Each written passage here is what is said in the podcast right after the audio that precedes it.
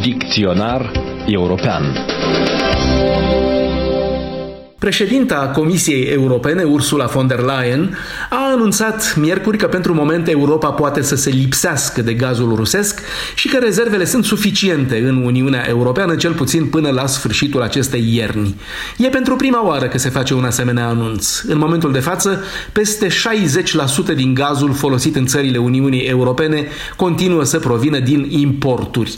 Circa 38% din totalul gazului european provine din Rusia, un sfert din Norvegia, iar restul din alte surse, precum Algeria. Acest tablou diversificat e realizat la scara întregii Uniuni Europene. Când situația este însă analizată la nivel național, se observă că anumite țări depind în totalitate de importuri, iar unele, precum Slovacia și Bulgaria, au avut multă vreme un singur furnizor de gaz, Rusia, înainte de a începe să-și diversifice importurile.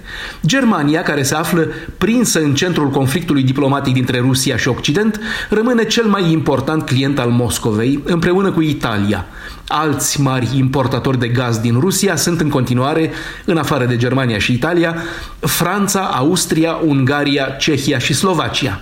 Cea mai mare parte a gazului către Germania curge direct din Rusia printr-o conductă din Marea Baltică cunoscută sub numele de Nord Stream. O a doua conductă, Nord Stream 2, a fost recent finalizată la un cost de 11 miliarde de dolari. Gazul trebuie încă să înceapă să curgă prin Nord Stream 2, care ocolește Ucraina, țările Baltice și Polonia, făcând de altfel ca Ucraina să piardă foarte lucrativele contracte care îi asigurau venituri în calitate de țară de tranzit. Taxele de tranzit prin rețeaua de conducte existente sunt cruciale pentru economia Ucrainei.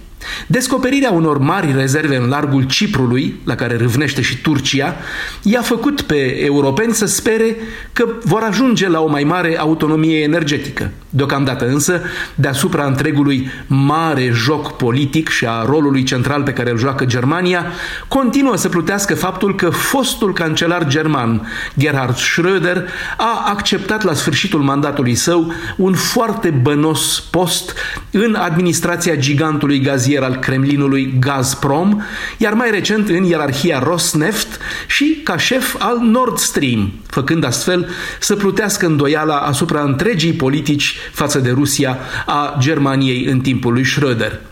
În mandatul său de cancelar german, Schröder a fost un mare sprijinitor al proiectului rusesc Nord Stream, ceea ce face parte din trucurile marelui joc geopolitic, care va continua câtă vreme Europa rămâne dependentă de gazul rusesc și nu își găsește surse alternative de aprovizionare. Bruxelles, Dan Alexe pentru Radio Europa Liberă. Dicționar european